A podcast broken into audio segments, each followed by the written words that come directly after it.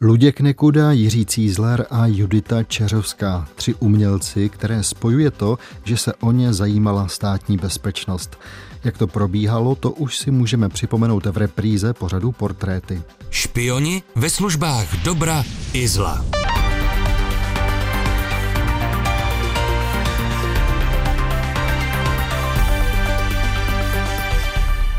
Říci, že komici jsou v soukromí docela vážní, to zní jako fráze.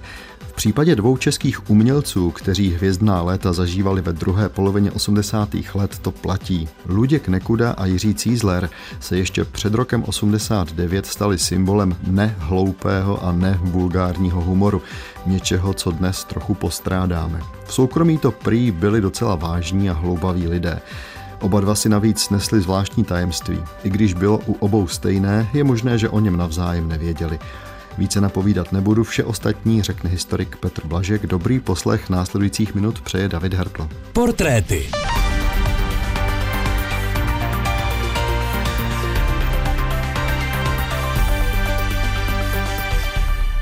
Petře, vítám vás ve studiu, dobrý den. Dobrý den. Řeknu za vás jenom velmi několik stručných životopisných údajů Luďka Nekudy, to ostatní on už řekne sám za sebe. Tenhle herec, textař a moderátor se narodil 10. října 1942 v Ostravě a během studií na Ostravské pedagogické fakultě v roce 61 zakládal s Pavlem Veselým a Edwardem Schiffauerem legendární ostravské divadelko malých forem pod Okapem. A to už je opravdu ode mne všechno. Další materiál to je životopis, který Luděk Nekuda sám sepsal 3. února 1979, když se ucházel o práci v československé televizi. V době studií jsem pracoval v amatérském divadelku pod Okapem, jehož jsem byl spoluzakladatelem a které až do doby svého zániku patřilo k předním amatérským scénám u nás. Po ukončení studia jsem učil na základní devítileté škole v Karviné a pak jsem v roce 1965 nastoupil jako programový pracovník Parku kultury a oddechu v Ostravě. Po zániku divadla jsem byl instruktorem pro kulturu Městského výboru Československého svazu mládeže v Ostravě. Již předtím jsem spolupracoval s Československou televizí a rozhlasem v Ostravě jako zpěvák, autor, speaker a externí redaktor. V roce 1967 jsem přijal nabídku divadla Semafor, kde jsem byl angažován jako zpěvák a herec. V srpnu 1970 jsem z divadla odešel. Bydlel jsem totiž v Ostravě a dojíždění bylo neúnosné. Zabýval jsem se myšlenkou sjednotit místo bydliště s místem zaměstnání, Ostrava nebo Praha, a rozhodování nakonec vyřešila v roce 1971 nabídka pracovat jako redaktor mikrofora v Československém rozhlasu v Praze. Pokud jde o mé postoje v letech 1968 a 69, byla to doba, kdy jsem měl dosud v životě nejvíc starostí soukromého rázu. Dojížděl jsem do Prahy, kde jsem měl zaměstnání, z Ostravy, kde jsem měl ženu a dítě. Nebyl jsem pořádně ani tam, ani tam. Trávil spoustu času ve vlaku, vyvstaly ekonomické problémy, které vedly k odchodu z divadla. Tím nechci říci, že bych si nevšiml, co se děje. Nebylo lze si nevšimnout. Byla to doba divoká a tvářila se mile, alespoň na nás mladé. Dělo se něco, čemu jsme dobře nerozuměli. Dělo se to nahlas, dokázalo to strhnout.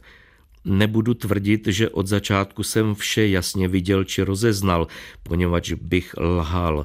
Rozhlížel jsem se, snažil se zorientovat a pochopit, ale halasu kolem jsem se neúčastnil, ať už to bylo kvůli zmíněným osobním problémům, či z prostého vrozeného skepticismu a nedůvěry ke všemu, co je moc nahlas.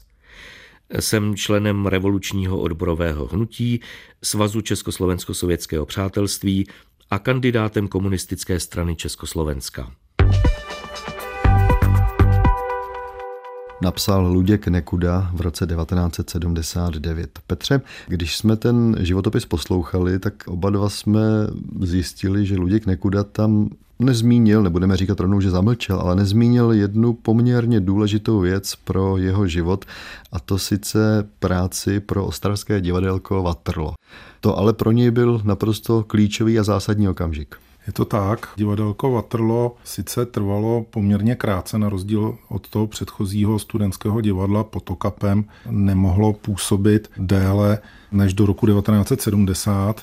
Vzniklo přelomovém roce 1968, i když se začalo připravovat ještě před srpnovou okupací, tak bohužel začalo působit v pozměněných podmínkách té počínající normalizace na podzim 1968, kdy ještě panovala relativní svoboda, ale události se řítily už jiným směrem. Nekuda tehdy byl na vojně a dostal se do toho divadelka později než jeho kamarádi, kteří to divadlo zakládali a přesto se stal po návratu z vojny uměleckým vedoucím toho divadla. Bylo to kvůli tomu, že skutečně ho vnímali jako takovou velkou autoritu v té organizační práci. Za druhé si myslím, že měl takovou velmi vítanou povahu, byl velmi oblíbený po celý život, dá se říct. Všichni na něho vzpomínají jako na člověka, který byl nesmírně laskavý a hodný, dokonce až tak hodný, že někdy se trošku obával a nebyl tolik průbojný jako někteří z toho divadla, takže když začali připravovat různé pořady, které reflektovaly tu nastupující takzvanou normalizaci, tak on se to trošku přece jenom snažil brzdit a možná právě z pozice toho vedoucího tušil, co se všecko může stát. Nakonec to Waterloo bylo ukončeno zásahem ze zhora po několika představeních, ve kterých byla aktualizována ta dobová situace. Asi nejznámějším je dílo, které se jmenovalo Syn pluku na motivy sovětského spisovatele Valentina Katajeva. Napsali tohle dílko Petr Podhrázký a Josef Reis. Byla to taková happeningová záležitost, protože diváci se stali součástí té hry. Ta hra de facto začínala už při vstupu do budovy divadla, kde diváci museli odevzdat vstupenky ozbrojeným mužům, kteří byli v takových divných uniformách s rudými hvězdami na čepicích a za to dostali propusk, to znamená povolenku vstoupit do operačního prostoru dělostřeleckého pluku a ve vlastním sále divadla se odehrávala ta vlastní hra. Uprostřed byla hromada odpadků ze smetiště a uprostřed té hromady byl sloup se směrovkami a názvy evropských a sovětských měst či vesnic, které byly psané azbukou, takže byl tam jasný odkaz na srpnovou okupaci. Mezi diváky se proplétali ozbrojenci s červenými hvězdami na čepicích.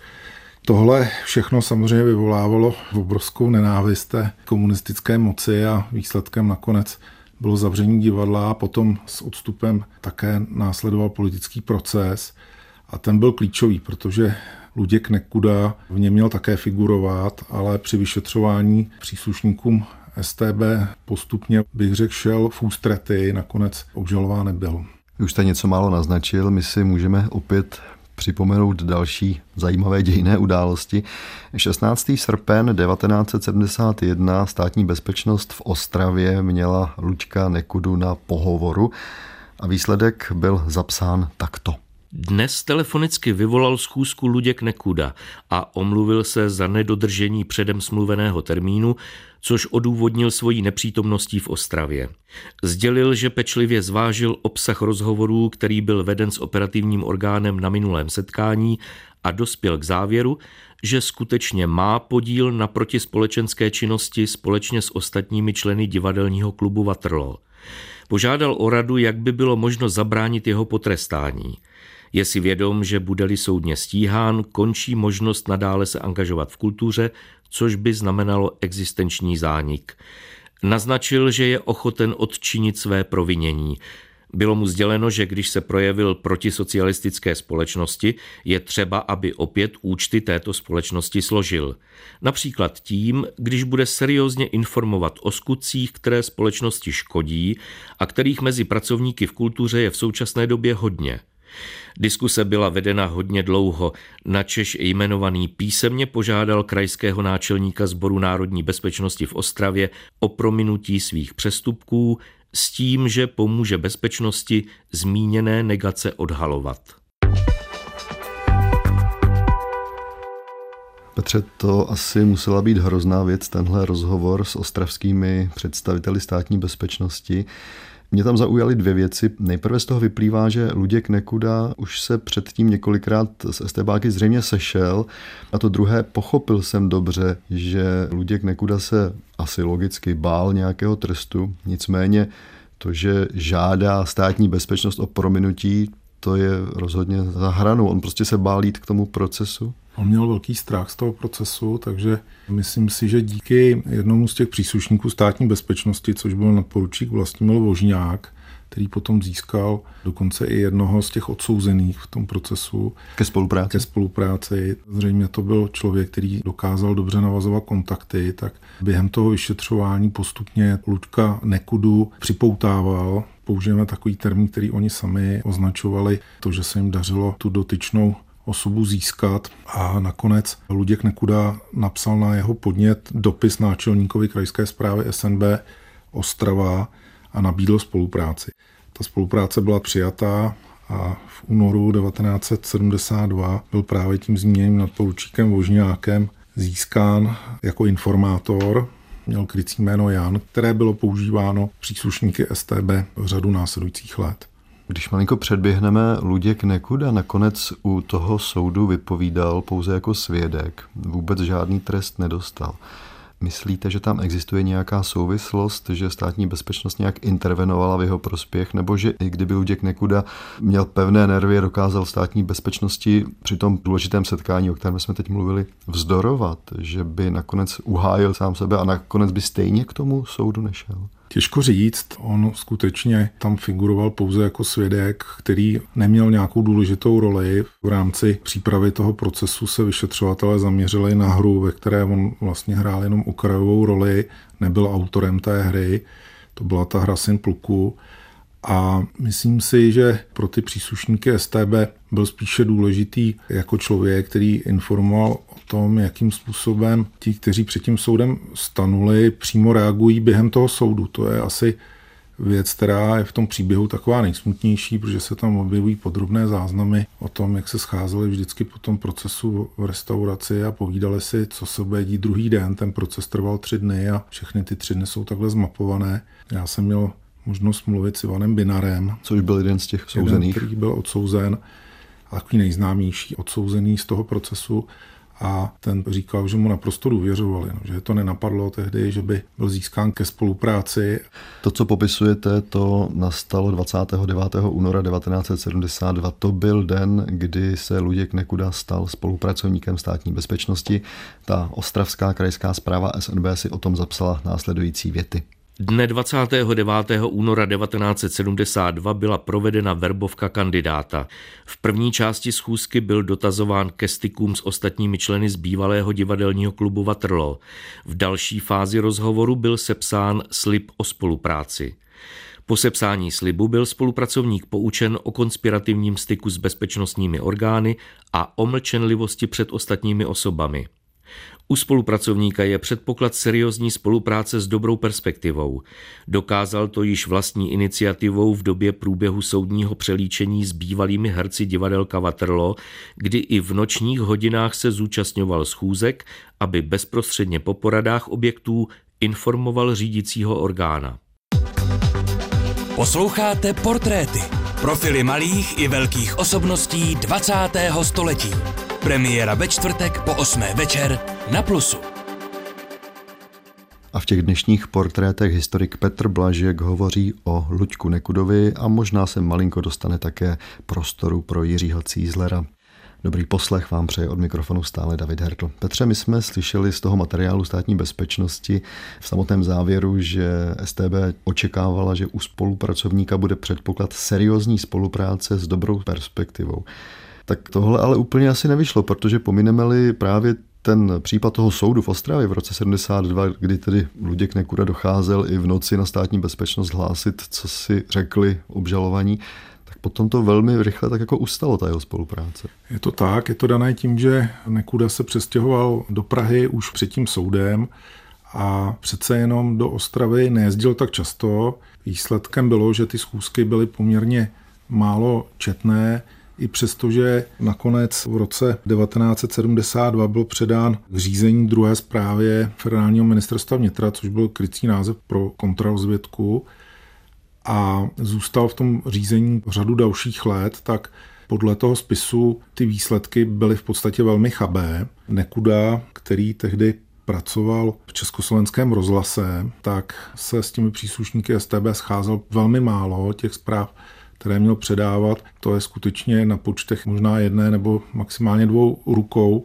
V roce 1977 byl ten spis převeden do kategorie důvěrník. Znamenalo to, že ten člověk už nebyl vnímán jako tajný spolupracovník, který je úkolován velmi pravidelně a tak dál. To hodnocení spíše naznačovalo, že ta spolupráce nebyla efektivní, dokonce tam psal ten příslušník STB, že poznatky, které předával, nebyly státobezpečnostního charakteru, což je teda jako paradoxní. Pochopil jsem já z toho svazku, že on v podstatě z těch několika opravdu málo schůzek, on tam vlastně jenom třeba říkal, co se děje v rozhlase, co kolegové asi tak něco. Je to přesně tak. Zároveň ten svazek si myslím, že zajímavý je, i když nepřináší nějaké převratné informace. Člověk by čekal, že vzhledem k té délce tam těch věcí bude daleko více.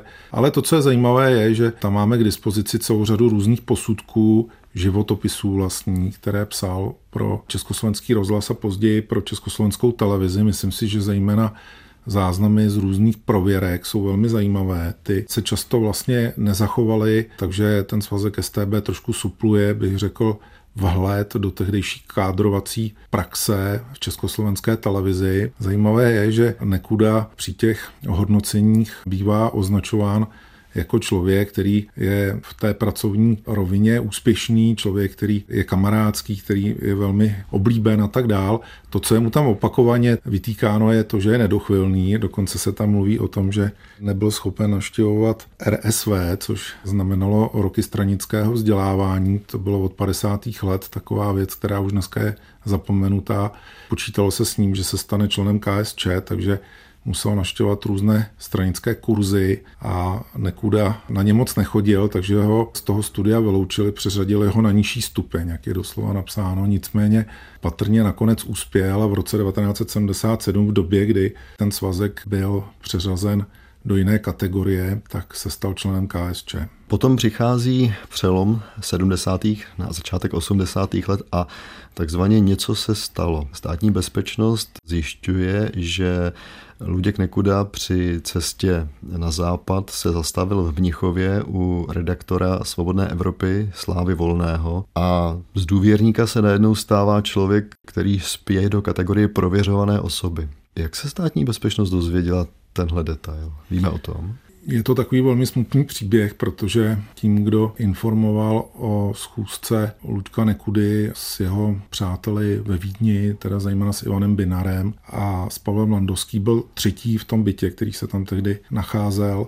A to byl Petr Podrazský, který mezi tím se stal signatářem Charty 77 a byl vlastně zařazen, dá se říct, do akce asanace, i když to není přímo zmíněné v tom jeho případě, ale byl prostě mu nabídnuto vystěhování. On na oplátku nabídl spolupráci státní bezpečnosti a stal se velmi aktivním spolupracovníkem první zprávy, to znamená komunistické rozvědky. Stal se jedním z hlavních informátorů ve Vídni a byl to právě také on, kdo informoval svého řídícího důstojníka, že přijal jeho kamarád z období, kdy spolu hráli v divadelku Waterloo, takže člověk vlastně, který stál u toho politického procesu jako obviněný, obžalovaný a, a odsouzený, tak na konci vlastně to svého kamaráda, který informoval o tom procesu, udával příslušníkům STB. Nebylo to jedinkrát, ale stalo se to potom opakovaně při návštěvách Luďka Nekudy, v Rakousku a ve Spolkové republice Německo, kam jezdil právě za Ivanem Binarem, respektive později za Slávou Volným. To, co zajímalo státní bezpečnost, bylo to, že oba Binar i Volný pracovali ve svobodné Evropě, takže to byla instituce, která byla jedna z nejvíce sledovaná státní bezpečností logicky, takže Nekuda, který při návratu potom neinformoval o některých detailech a někdy dokonce ani o tom, že se setkal s těmi svými přáteli, tak okamžitě upadl v podezření. Je zajímavé, že jako důvěrníka ho vedla státní bezpečnost až do roku 1986, kdy už došla trpělivost nadřízeným těch dotyčných estebáků a je to vidět z různých komentářů, které psal ten jejich nadřízený a říkal, takhle se důvěrník nechová a tak dál. Jsou tam takovéhle poznámky, okamžitě začněte prověřovat a tak dál. A v roce 86, tedy po několika letech, se Nekuda, který mezi tím se stal jedním z nejvíce populárních estrádních umělců v tehdejším Československu, zejména díky tomu, že začal připravovat s Jiřím Cízlerem a s řadou dalších přátel své proslulé sešlosti, tak se stal objektem prověřování, které trvalo až do jeho smrti. Je to tak, státní bezpečnost si stěžovala na jeho neochotu, dokonce zjistila, že půjčoval známým exilovou literaturu, kterou přivezl z Rakouska. V dubnu 87 státní bezpečnost provedla tajnou prohlídku Nekudova bytu, zajímala se o to, co má v psacím stole, co má ve skříních, nenašla nic. Kontrolovala mu také nějaký čas poštu, která mu docházela. Tady se nám do toho příběhu už dostává právě Jiří Cízler, tak já jenom řeknu pro posluchače, kteří by snad nevěděli, narozen 4. února 1928, začínal kariéru jako houslista, koncertní mistr v Českých Budějovicích, hrál později v řadě divadel a v období, o kterém se bavíme, to znamená 80. letech, už také měl řadu rolí v televizi, ve filmu a právě tady se propojuje jeho osud eh, s Luďkem Nekudou. My jsme oba dva v těch spisech viděli dokonce takzvanou sledovačku, kdy státní bezpečnost jede v autě za autem Luďka Nekudy, kde sedí také Jiří Cízler. Musíme ale tady zmínit i ten, řekněme, druhý skrytý příběh Jiřího Cízlera, protože Jiří Cízler sám také je evidován jako spolupracovník státní bezpečnosti. Tam ale ty naše poznatky budou asi daleko, daleko slabší. Je to tak, protože ten svazek byl zničen, takže o té poměrně dlouholeté spolupráci toho nevíme zdaleka tolik, jako v případě Luďka Nekudy. Státní bezpečnost, když prověřovala zda Luděk Nekuda náhodou není nějakým tajným emisarem svobodné Evropy v Československu, jestli není informačním zdrojem pro slávu volného, jako to mluvil ten podhrázký, tak se snažila využít různé tajné spolupracovníky. Jedním z nich měl být právě Jiří Cízler, Dokonce podle dochovaného dokumentu se sešli ty příslušníci STB s jeho řídícím důstojníkem a probírali možnou otázku využití tajného spolupracovníka s krycím jménem režisér. Výsledky ovšem v tom spise nejsou. Je otázka, jestli Cízler vůbec byl ochotný informovat o tom svém velmi blízkém kamarádovi. Těžko říct, je to otázka, která asi není úplně jednoduše zodpověditelná díky těm velkým skartacím v roce 1989. Nutno říct, že daleko významnější roli se hráli dva jeho někdejší kolegové z Ostravy, u Luďka Nekudy, u toho prověřování. Mluvil jsem o tom podrázkem, ale ještě byli další dva, kteří spolupracovali se státní bezpečností a velmi aktivně tedy pomáhali rozkrývat v uvozovkách názory právě třeba na Slávu Volného nebo na Ivana Binara, popisovali ty kontakty jeho při zahraničních cestách. Jedním z nich byl Josef Reis, což byl člověk, který byl také před tím soudem v roce 1972 a byl získán ke spolupráci, trvalo to řadu let po tom soudu a tím druhým respektive třetím, když ještě vezmeme toho podrázkého, tak byl Tomáš Sláma, kolega, velmi blízký přítel, bych řekl, Luďka Nekudy, který spolupracoval se státní bezpečností v letech 1974 až 1981 Tomáš Sláma potom byl využíván i v době, kdy už spolupracovníkem nebyl a to bylo právě při tom prověřování Luďka Nekudy zhruba na počátku té druhé poloviny 80. let, takže je to takový zacyklený příběh, protože na začátku je jedno nešťastné rozhodnutí Luďka Nekudy a na konci jsou zprávy, které trvají řadu let. U toho Luďka Nekudy skutečně můžeme najít akorát to jedno jeho tragické rozhodnutí z roku 72 u tady těch pánů. Ta spolupráce byla nepoměrně více aktivní. Říká Petr Blažek, já jsem na začátku sliboval, že komici nebývají vždycky úplně veselí a vidíte, tohle je přesně ten případ. Luděk Nekuda nakonec umírá v březnu 1988 už v 45 letech, spadl doma na schodech a způsobil si těžké zranění hlavy. Jiří Cízler ho přežil o dlouhá, dlouhá léta, zemřel v dubnu 2004, bylo mu 76 let. Tak to je vše z dnešních portrétů. Děkuji Petru Blaškovi. Petře, naslyšenou. Naslyšenou. Ukázky četl Libor Vacek, technicky spolupracovala Valerie Racmanová. No a naslyšenou u portrétu zase za týden se těší David Hertl. Posloucháte skutečné příběhy agentů ve službách režimů dobrých i zlých. Najdete je také na webu plus.rozhlas.cz a v aplikaci Můj rozhlas.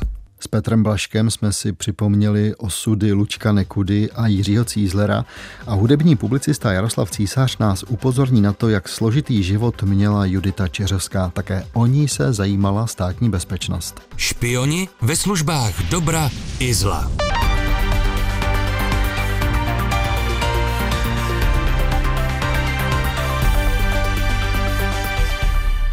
Každý zpěvák má takový repertoár, jaký si vybere a prosadí. Ne takový, jaký by si zasluhoval. To napsal hudební kritik Jiří Černý v roce 1973 v souvislosti s Milanem Drobným.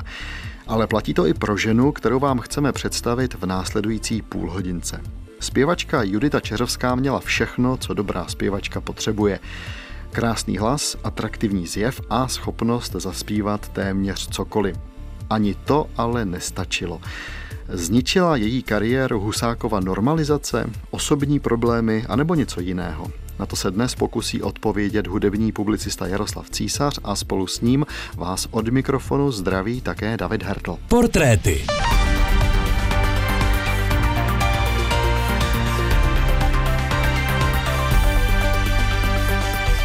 Jaroslave, vítám vás ve studiu. Dobrý den. Dobrý den.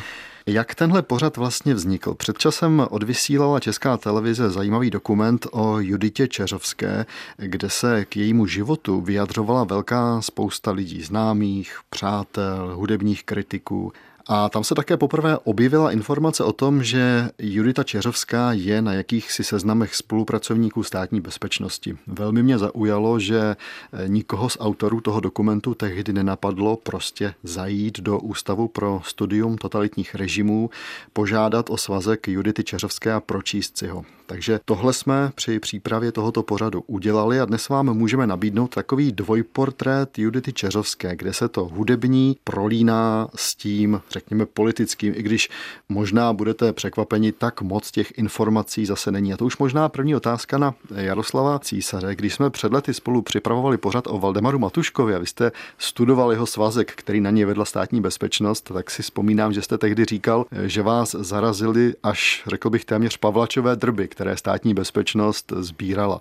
Když jste měl možnost pročíst si těch pár informací státní bezpečnosti o Juditě Čeřovské, je to zase na podobné úrovni? Já jenom, jestli bych mohl se ještě vrátit k tomu, co jste říkal úplně na začátku.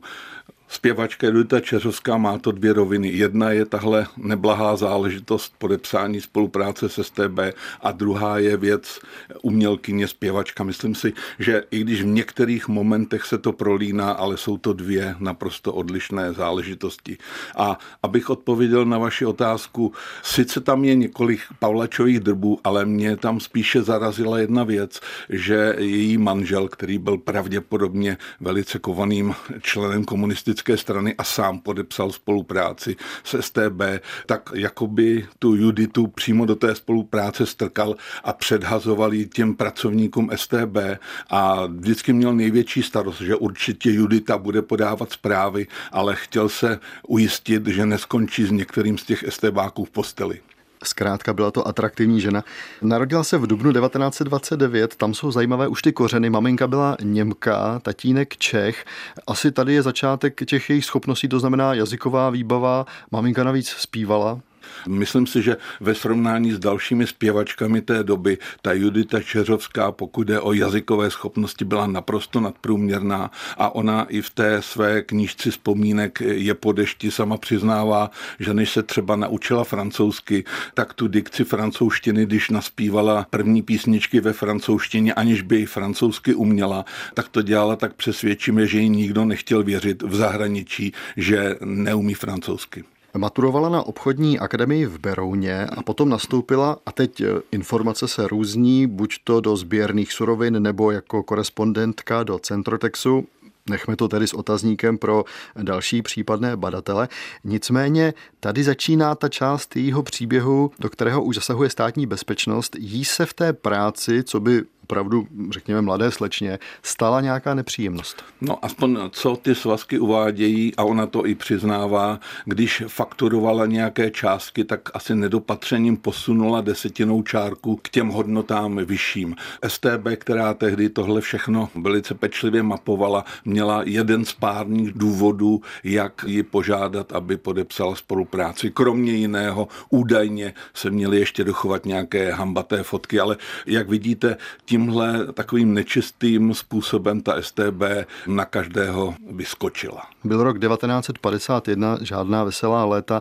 Pojďme si poslechnout, jakým způsobem se Judita, tehdy ještě Štěrbová, zavázala ke spolupráci se státní bezpečností. Jelikož jsem si vědoma trestného činu, kterého jsem se dopustila a k němuž jsem se přiznala, chci napravit svoje provinění v boji s třídním nepřítelem. Proto nabízím své služby orgánům státní bezpečnosti a úkoly mě svěřené budu přesně a včas plnit. Tímto chci být nápomocna k odhalování všech reakčních živlů našeho lidově demokratického státu. Toto prohlášení činím dobrovolně a bez jakéhokoliv nátlaku. Jsem si vědoma, že nebudu s nikým a nikde o této spolupráci mluvit. V opačném případě jsem si vědoma trestních následků z vyzrazení. Judita Štěrbová, Řevnice. Ona jako agentka, ale státní bezpečnosti moc nepomohla, protože prý, jak bych to řekl, měla takový hodně ostrý jazyk a patrně někomu něco řekla. No já to beru, že to bylo spíš z mladické naivity, ale bylo to jako bezvadné, protože několik osob, které měla vytěžit informačně, tak jim prozradila, že je na ně nasazena. Ale zase je zajímavé, že opět si sypala v další setkání s agenty STB popel na hlavu, oni to odpustili a pokračovalo se dál. Těch schůzek byla celá řada, i když neříkám, že všechny asi byly informačně zajímavé a ne všechno se v těch svazcích dochovalo, tak oni oceňují, že některé ty údaje a úkoly, které jí dali, splnila dobře a že tam přenesla i zajímavé informace. Pojďme k jejímu osobnímu životu. Rok 1952, svatba Judity, teď už Čeřovské.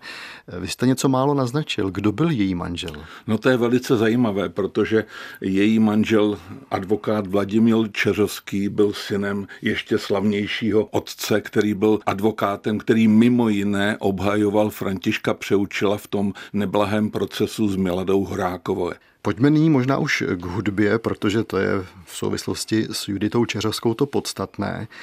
Nejčastěji se říká, že to její objevení se v populární hudbě souvisí s červnem roku 1957, kdy se konala soutěž Hledáme nové talenty a kde ona měla zpívat a na základě svého, řekněme, mimořádně dobrého zpěvu okamžitě dostat nabídku na vystupování v pražské Alhambře. Ale my jsme si přečetli knížku Judity Čeřevské Je po dešti, která obsahuje i její diskografii. A tam je informace, že ona první nahrávku udělala už dva roky před touhle soutěží. Bylo to v prosinci 1955 s orchestrem Jiřího Procházky. Teď bez ohledu na to, kdy tedy skutečně zpívat začala, jak to bylo s tou soutěží, jestli tam šla nikoliv, jak se potom říkalo, jako matka dvou dětí, která náhodou někde zjistila, že je soutěž, nebo jestli tam šla už jako, řekněme, zkušenější zpěvačka, Jaká byla tehdy v druhé polovině 50. let tady atmosféra? Jak vypadala zdejší populární scéna? Říkám to proto, že třeba v tom roce 57, kdy Judita Čeřovská uspěla v té soutěži, tak eh, říjen 57 je známý tou velkou akcí, tím velkým zátahem veřejné bezpečnosti v Praze na tanečníky rock'n'rollu. Co se tady hrálo?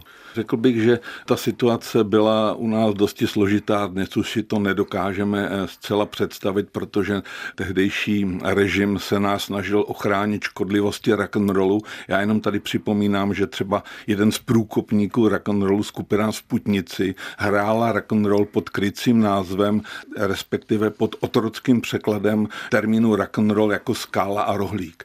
A tu událost, kterou jste zmiňovala, které proběhlo v Mánesu, v tom tanečním sále, měl pro celou řadu vysokoškoláků, kteří se toho zúčastnil, naprosto tragické důsledky. Byli nejen vyhozeni ze školy, ale někteří dostali i několik měsíců nepodmíněně. Takže tady ta situace nebyla nakloněna. Řekl bych, že jsme tenkrát byli trošku oddáleni od toho vývoje světového popu a spíše se to všechno stavilo na 30. letech na swingové muzice a podobně, kdežto na konci 50. let, kdy i ta Judita Čeřovská začala více zpívat, se už Americe ta rock'n'rollová vlna trošku vyčerpala. Judita Čeřovská tedy zpívat začala, jezdila po různých estrádách, vystupovala v Alhambře, potom přišel říjen 1959 při návratu z koncertu ve Strakonicích, došlo k dopravní nehodě, ona byla velmi těžce zraněna, když si tu knížku přečtete, tak je tam dokonce takový chorobopis, takže můžeme citovat. Rozdrcená pánev, mnohonásobná zlomenina nohy a kotníku, přišla o ledvinu, došlo k roztržení jater. Déle než dva roky byla doma, manžel se o ní velmi vzorně staral a potom až někdy v roce 1961 se opět naplno objevuje na pódiích. Rok 1961 to je ta její slavná písnička Je po dešti. Ale rok 1961 je také rokem, kdy se znovu začíná o Juditu Čeřovskou zajímat státní bezpečnost. Tak si to pojďme poslechnout. Je to takzvané napojení státní bezpečnosti na agenta Habart. Habart bylo krycí jméno Judity Čeřovské. V tom přišel domů naskok její manžel. Požádala mne, abych před ním hovořil otevřeně, neboť je ovšem informován, protože před ním nemá tajnosti. Po seznámení poslal manžel manželku uvařit kávu, aby nebyla přítomna, a požádal, abychom hovořili přímo. Přiznal, že je mu známo, že jeho manželka se mnou spolupracovala, že si mě váží, že nemá námitek proti další spolupráci, neboť je to jejich povinnost. Dle jeho slov nechtěl by mít rozbité manželství jen proto, že se jeho manželka s někým vyspí. Je mu dnes zhruba 50 roků a má dvě malé děti. Pokud by se týkalo obraných úkolů, proti tomu nic nemá. Nedovolil by však aktivní a útočné kombinace, protože natolik není politicky vyspělý. Posloucháte skutečné příběhy agentů ve službách režimů dobrých i zlých. Najdete je také na webu plus.rozhlas.cz a v aplikaci Můj rozhlas. Z té ukázky, kterou sepsal kapitán Héne 19. října 1961, vyplývá, že tedy spolupráce Judity Čeřovské se státní bezpečností se děla s vědomím jejího manžela. Vy jste dokonce říkal, že možná on byl ten, kdo ji tak trochu malinko do toho tlačil. V jakém okruhu lidí se tehdy mohla Judita Čeřovská pohybovat? Kteří lidé mohli třeba státní bezpečnost zajímat? Jednak v té umělecké sféře, ale navíc, a to už jsme říkali na začátku, ona mezi těmi zpěvačkami byla výjimečná v tom, že ovládala několik cizích jazyků a také spolupracovala s některými lidmi z této branže, kteří se tenkrát u nás objevili. Takže z tohoto důvodu ona byla pro ně velice cená. Když bychom skočili až do druhé poloviny 60. let, tak tenkrát byla jednak hvězdou našeho zastoupení na Expu 67, ale tehdy si ji všimli nejen kvůli jejímu sličnému zjevu i další zástupci, hlavně tedy z Německa, protože to bylo takové trošku omezené. A ona tam navázala určité styky s německou hudební sférou, ale znovu říkám, nebyla to žádná big beatová zpěvačka, ale trošku eklektička, prostě to, co se jí dostalo, která písnička se jí líbila, tak tu naspívala bez ohledu, jaký je to žánr. A ještě bych se chtěl také vrátit k tomu, jak jste zmiňoval tu těžkou havárii, protože ono to mělo důsledky až do konce jejího života a také tady nezaznělo, že tu havárii přežil další velká hvězda té doby pop music a to byl Josef Zíma, který tehdy řídil a také by mělo zaznít, že ta havárie byla velmi tragická nejen pro tu Juditu Čeřovskou, která téměř přišla o nohu a později s tím měla zdravotní důsledky, ale Jiří Jungwirth, což byl režisér, který v tom vozil s nimi dva dny po té havárii zemřel. Když hovoříme o Juditě Čeřovské, určitě by tady měla zaznít alespoň na chvíli nějaká její písnička. S tebou uvidím, jak vstává den, jak poslední hvězda jde spát, až v úsvitu budeme stát, víc než teď budu znát. Mě sebe,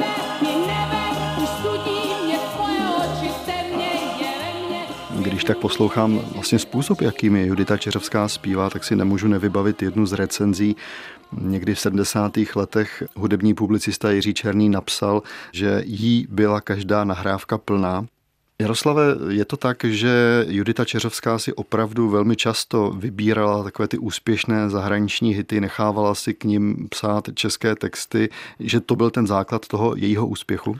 Bez zesporu je to pravda, ale tady, abychom tu Juditu nedávali mimo, v podstatě to byli všichni její souputníci, když bylo něco zajímavého. Já spíš bych se pozastavil nad dalším tvrzením třeba Jiřího Černého, který jednou napsal, že ta Judita nezachytila nástup té rock'n'rollové vlny. Musel jsem se nad tím trošku pousmívat, protože si myslím, že neměla co zachycovat, protože písnička, která se jí líbila, tak v podstatě naspívala a nebyla tady příliš vybíravá. Myslím si, že jí scházelo něco podobného, co měl třeba Václav Neckář ve svém bratrovi Janovi, který mu dělal takového uměleckého šéfa a ta jeho tvorba je na vysoké úrovni. A když už jste zmínil tu Jiřinu Fikejzou, myslím si, že to je jeden z takových světlejších bodů její umělecké kariéry, protože bez zesporu ty její texty některých slavných písní, tady jenom připomínám třeba toho Píta Seegera, kde pak všechny květy jsou, jsou velice jako kvalitní, ale v podstatě pořád to nezakryje to, že ta její tvorba je taková eklektická, že prostě naspívala všechno. Mohla být dobrou šanzonierkou, mohla být dobrou popovou hvězdou, ale samozřejmě zase musíme přihlédnout k tehdejší době.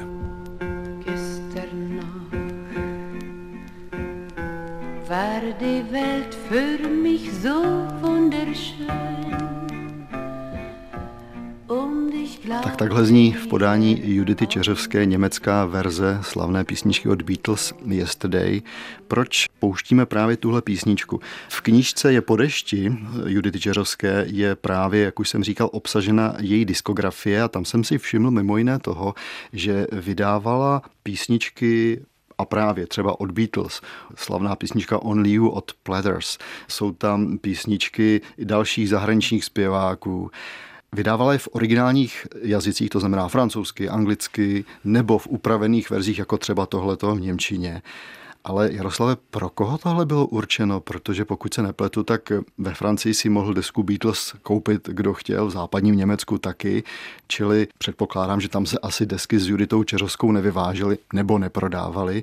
Pro koho tohle bylo určeno? No přiznávám, že já ty desky osobně jsem nikdy neměl, protože vždy dávám přednost originálu. Ale zase se vraťme o několik desítek let zpátky, kdy Artie připravovala cizojazyčné verze desek, které většinou se prodávaly v kulturních zastoupeních České republiky v tehdejších lidově demokratických států, takže třeba v Berlíně. Tady jenom připomínám, že jsem si tam tenkrát koupil cizojazyčné vydání desky Olympiku, ale i v dalších eh, hlavních městech, jako je Sofie, Bukurešť, Moskva a podobně. A tam tyhle ty desky jednak byly takovou výkladní skříní kulturnosti, kultury naší země, že jdeme s těmi trendy a na druhé straně naplnili v podstatě ty krámy dalšími artefakty, nejen bižuterií a sklem. Vraťme se znovu ke státní bezpečnosti. Ta v roce 1966 uložila svazek Judity Čeřovské do archivu, už do něj nic nedoplňovala. My dnes nevíme, kolik zpráv přesně Judita Čeřovská měla odevzdat. Víme o tom, že jich bylo určitě minimálně sedm. Nikdy za ně nebyla nijak odměněna. Podle informací státní bezpečnosti na základě těchto zpráv byly takzvaně rozpracovány dvě osoby. Sama Judita Čeřovská v roce 1966 požádala o vyvázání ze spolupráce se státní bezpečností. V roce 68 měla další dopravní nehodu v Německu, opět si léčila zranění, byl to rok důležitý samozřejmě pro to, co se dělo u nás v Československu. A pak přichází rok 69, rok 70 a Judita Čeřovská se v podstatě přestává objevovat v západním Německu, kam do té doby jezdila natáčet do televize, do mnoha lokálních rozhlasových stanic. Přestává cestovat na západ a poněkud nečekaně vystupuje už v roce 69 a poté v roce 1970 v Sovětském svazu. To samozřejmě vzbuzuje otázky, co se stalo. Proč přestala výjíždět? Těch důvodů jistě může být celá řada. Pokud vím a máme-li na některé ty klepy, které jsou v těch svazcích STB dány, i z některých jejich vyjádření v její biografii byly v tom i citové záležitosti, protože tam došlo k nějakému nenaplněnému citovému vztahu Judity Čeřovské k jejímu německému aranžérovi a on se potom oženil s někým jiným, takže ona se cítila tímhle zhrzena. Takže To by byla asi jedna ta záležitost. Jiná věc je samozřejmě, jaký byl zájem těch německých vydavatelství, protože určité renomé tenkrát ona měla díky té jazykové vybavenosti, ale těžko říci, jestli tím hlavním důvodem byly ty vztahy k těm německým producentům, ale zase vidíte, se držíme jenom v oblasti německojazyčné a nedostáváme se do větší šíře, kde by to jistě bylo zajímavější. Ale zase alfou a omegou podle mě její umělecké kariéry je to, že neměla uměleckého manažera. Věřila si, že to dokáže sama, ale myslím si, že to nedokázala. Pokud jde o její vystoupení v Sovětském svazu, myslím, že tam asi byl přijímán každý zpěvák takzvaně ze směru západně od Moskvy s velkým nadšením. Tahle vystoupení v Sovětském svazu, tady bych možná začal vyjádřením Jiřiny Fikejzové, protože její první vystoupení bylo v roce 1969, čili krátkou dobu po okupaci srpnu 68 a Jiřina Fikejzová to tenkrát charakterizovala, že se to chápalo trochu jako kolaborace. Jiná věc je, že pak se zjistil, že všichni strašně rádi jezdí do Sovětského svazu. Jiná věc je za jakých podmínek. Tady to znám třeba od jiných muzikantů, kteří tam byli. Platilo se tam, jako kdyby byli na západě, dostávali tenkrát takzvané tuzexové poukázky, což dnes mladí lidé vůbec nevědí, co bylo. Samozřejmě bylo to velice dobře honorováno a byť někdo z počátku v roce 69 mohl nad Juditou ohrnovat nos, tak potom všichni byli v zástupu a čekali, kdy Pragu koncert je tam také vyveze. Během 70. a 80. let v podstatě nenahrává téměř nic z té diskografie, vyplývá, že těch desek bylo opravdu málo. Dá se říci, že tou dobou už to zkrátka nebyla zpěvačka, která by nějakým způsobem eh, byla v tom hlavním proudu? To bez zesporu. Ale dále si musíme říci tím, jak ona působila na několika frontách, odskakovala do zahraničí, takže si nestačila u nás vybudovat pevnou fanouškovskou základnu, jako když třeba řeknu dvojice Milan Chadil a Iveta Simonová, kteří podle mě stylově byli několik desetiletí zpátky, tak v případě Judity Čeřovské se tohle nevyšlo vytvořilo, stejně jako nějaká pevná vazba na doprovodný orchestru. Takže když tohle to vám všechno chybí, včetně kontaktů třeba na televizi a na rozhlas a vedle toho se tvorba vyvíjí, mladá generace chce svoje nové hvězdy, tak podle mě, když tohle to všechno sečtete, tak se na tom určitém vytrácení do zapomnění Judity Čeřovské tohle podepsalo. Podle všeho od konce 60. let už Judita Čeřovská se státní bezpečností nespolupracovala. V roce 1979 státní bezpečnost její svazek definitivně uložila do archivu a sepsala jakýsi závěr z těch několika let, kdy byla spolupracovnicí státní bezpečnosti. Tak si pojďme ocitovat na závěr. Jedná se o bývalou spolupracovnici z let 1952 až 1966. Spolupráce s ní byla několikrát přerušena. V průběhu spolupráce podala několik spravodajsky zajímavých zpráv, v celku úkoly plnila dobře. Z důvodu nemoci po autohavárii byla s ní spolupráce ukončena v roce 1966 s tím, že bude využívána jako důvěrnice. V září 1971 volal telefonicky Juditu Čeřovskou a jejího manžela Václav Petrus, zpěvák Pragu koncertu, který v roce 1970 emigroval má se nacházet v západním Berlíně. Dotazoval se jich, zda by byl Je to k neuvěření, ale i takhle mohou končit spisy státní bezpečnosti, zkrátka nedochovali se. Mně se ale podařilo z naprosto jiného materiálu státní bezpečnosti, věnovaného jiné osobě, zjistit, o co šlo. Václav Petrus, ten emigrující zpěvák se dotazoval právníka čeřovského manžela Judity Čeřovské, zda by byl nějak trestán za to, že se v cizině zdržuje nelegálně. Úplně poslední zpráva o Juditě Čeřovské v materiálech státní bezpečnosti už je, řekněme, z té opačné strany, kdy byla zachycena 4. července 1978 jako host na recepci v rezidenci amerického velvyslance v Praze, když se slavil Den nezávislosti. Patrně tam přišla zpívat, protože i z dalších materiálů vyplývá, že byla velmi často zvána na zahraniční ambasády, aby tam zaspívala. Jsme u konce našeho pořadu. Přemýšlím, Jaroslave, vyplývá z toho osudu Judity Čeřovské nějaký vzkaz, řekněme, pro dnešní zpěvačky? No určitě.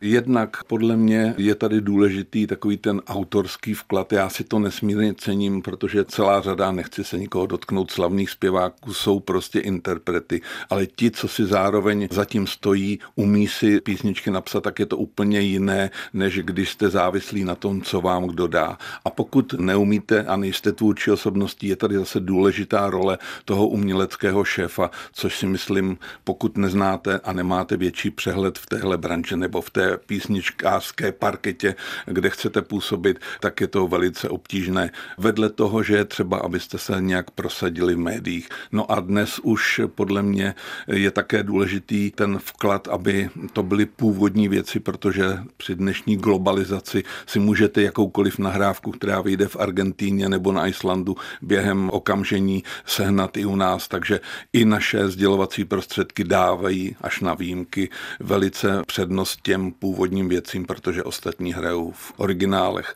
Ale myslím si, jako jedno podstatné je, když si přehlédnete celou éru Judity Čeřovské, je to takový smutný obrázek doby od 50. let až do 80. Zemřela 9. října 2001, což byla poslední informace z dnešních portrétů. Ukázky do pořadu přečetli Lucie Vašinková a David Schneider. Technicky spolupracovala Jitka Procházková. Za spolupráci děkuji samozřejmě Jaroslavu Císařovi, zase někdy naslyšenou. Naschledanou. A nashledanou se těší David Hertl. Špioni ve službách dobra i zla.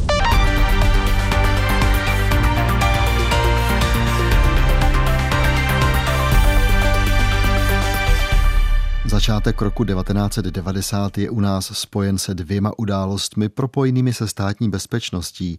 Tou první bylo její zrušení, které měl na starosti Richard Sacher o něm v repríze pořadu Portréty. A tou druhou událostí odhalení agenta Josefa Bartončíka pár dní před prvními svobodnými volbami. O tom všem ve špionech zítra v 21 hodin.